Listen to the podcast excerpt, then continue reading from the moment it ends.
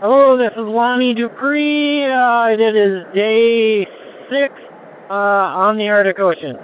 Um, the morning started out kind of hilarious. Uh, I was still pretty tired from yesterday's uh, journey, and I found myself putting uh, both my boot gaiters on the same leg.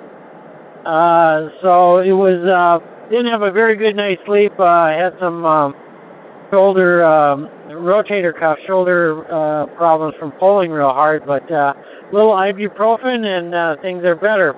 Uh, we catamaran the boats for the first time uh, on this journey. We had to cross a small lead today, and then um, traveled for about uh, seven and a half hours and managed uh, our best day so far of five and a quarter miles. Um, all our miles are in nautical miles, and um, uh, let's see, we're both doing good. We're uh, excited about uh, dinner, and um, that's all for now. Alrighty, bye bye.